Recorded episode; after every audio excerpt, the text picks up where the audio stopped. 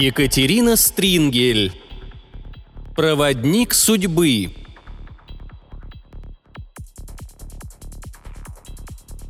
Близняшки сидели за столом, поглощали сырники со сметаной и внимательно смотрели на маму темно-синими глазами, готовясь задать вопрос.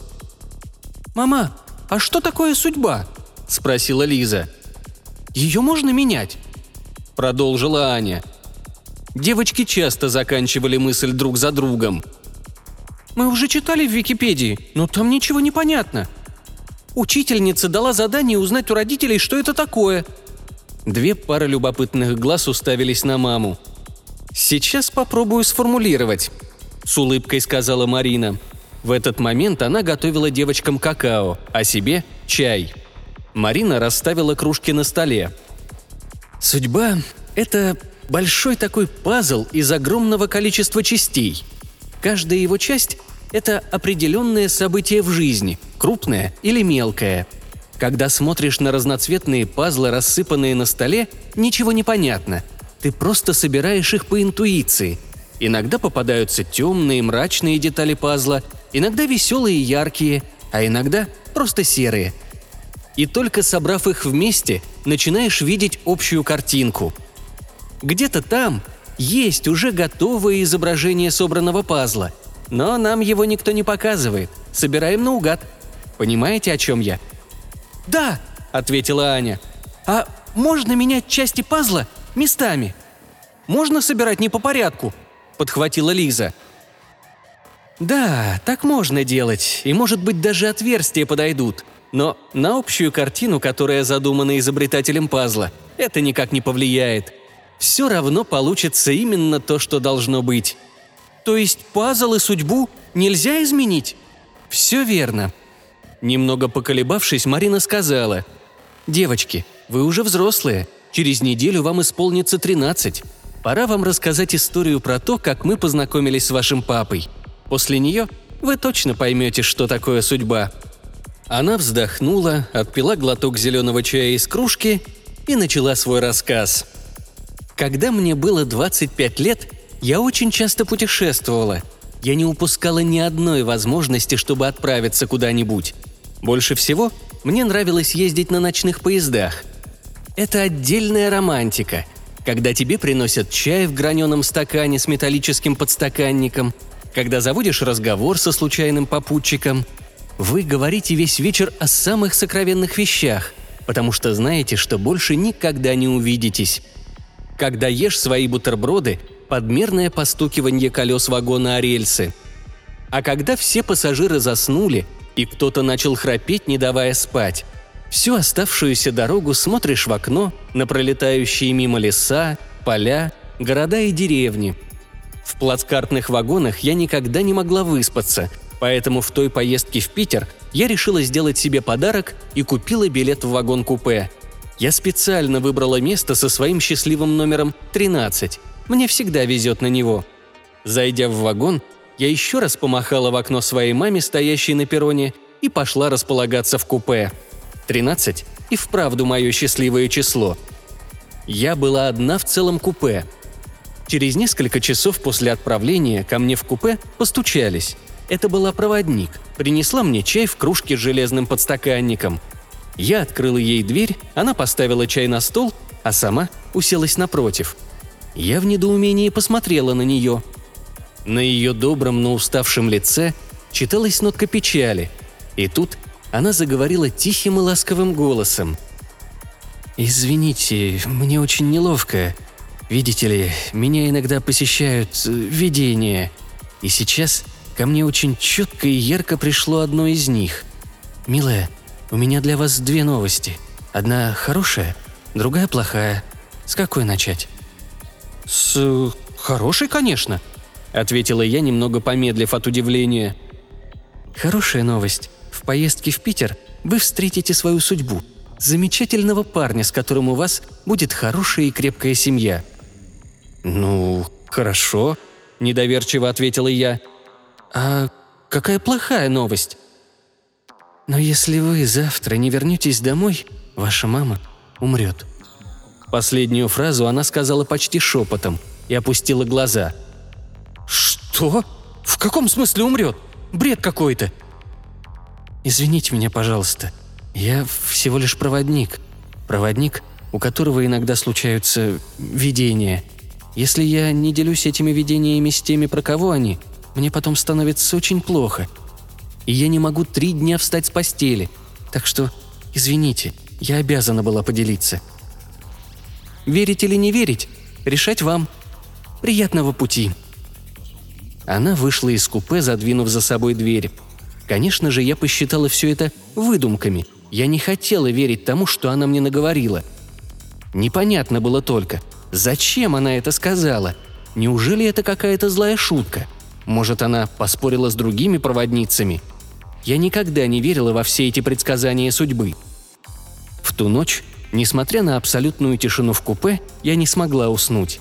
Я постоянно думала о том, что она сказала – под утро я даже пошла искать эту женщину-проводника, но ее нигде не было. Была ли она вообще? Может быть, мне что-то подсыпали в чай? Я приехала в Питер, заселилась в отель и упала на кровать без сил.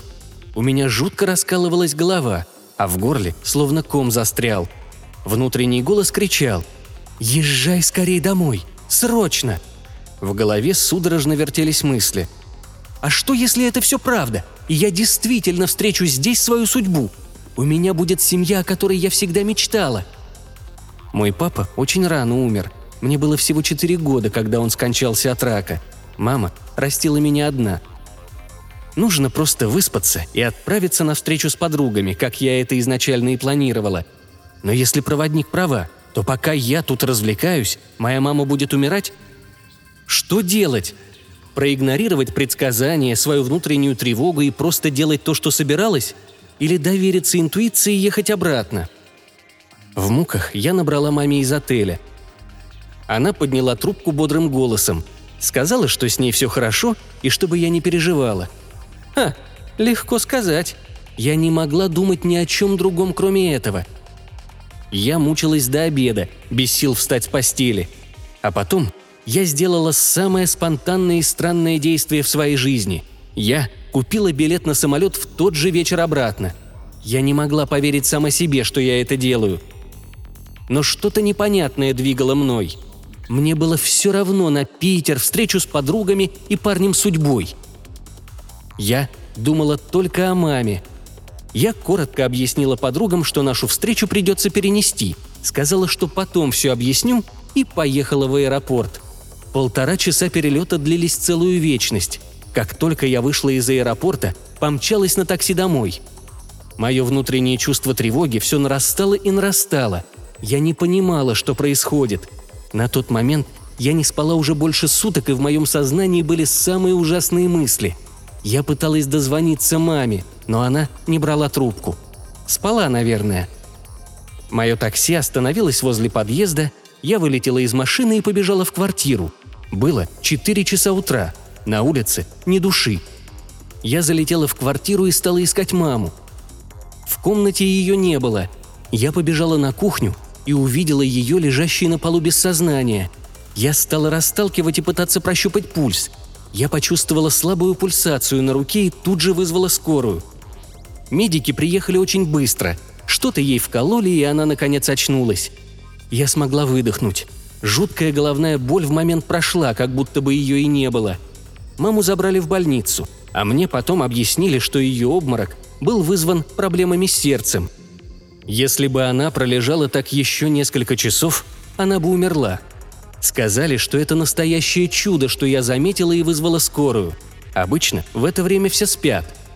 Да, это действительно было чудом – я мысленно благодарила странную женщину-проводника, которая рассказала мне о своем предсказании. После этого случая маму положили в больницу на обследование. У нее обнаружили ишемию сердца, и в любой момент сердце могло отказать. А могло не отказать, и она прожила бы еще много лет. В больнице выписали очень много таблеток и процедур, чтобы поддерживать работу сердца. Сама же болезнь никак не проявлялась. Мама жила как раньше – только пила таблетки и ходила на процедуры. После больницы мы с ней очень сблизились. Каждый вечер гуляли по улице, много разговаривали по душам, ходили в театр. мне было очень обидно, что мы не делали этого раньше. Как говорится, начинаешь ценить что-то только тогда, когда можешь это потерять.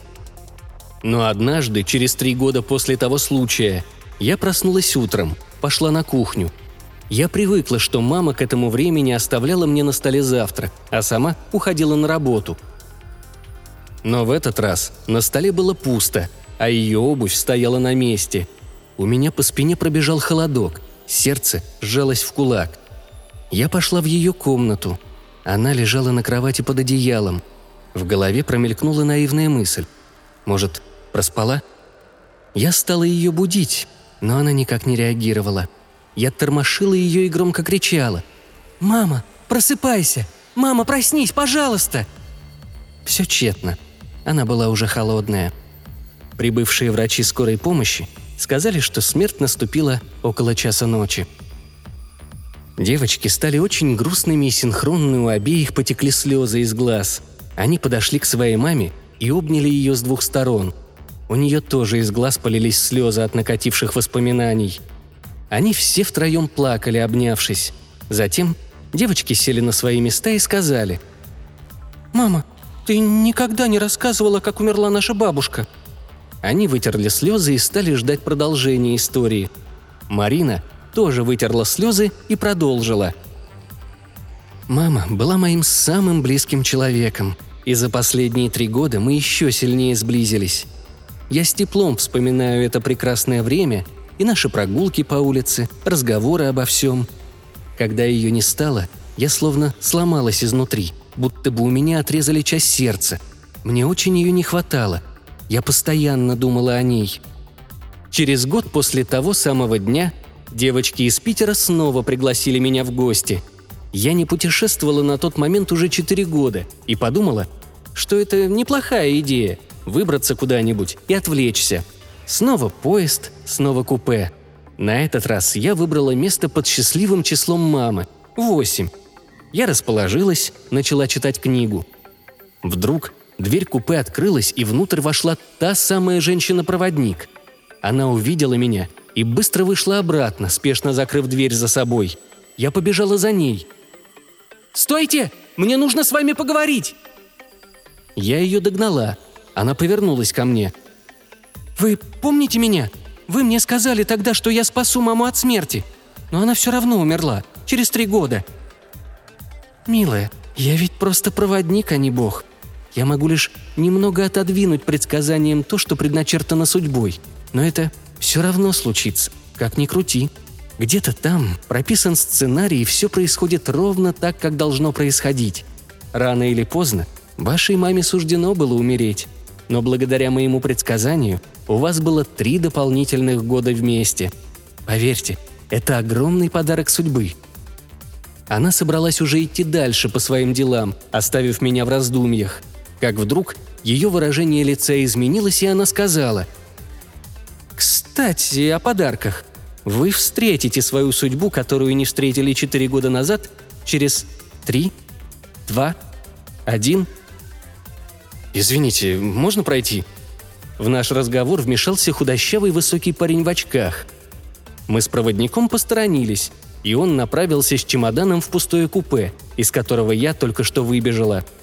Я смотрела ему вслед, почувствовав за ним легкий шлейф приятного мужского парфюма, а когда повернулась, проводницы уже не было. Я пошла обратно в свое купе.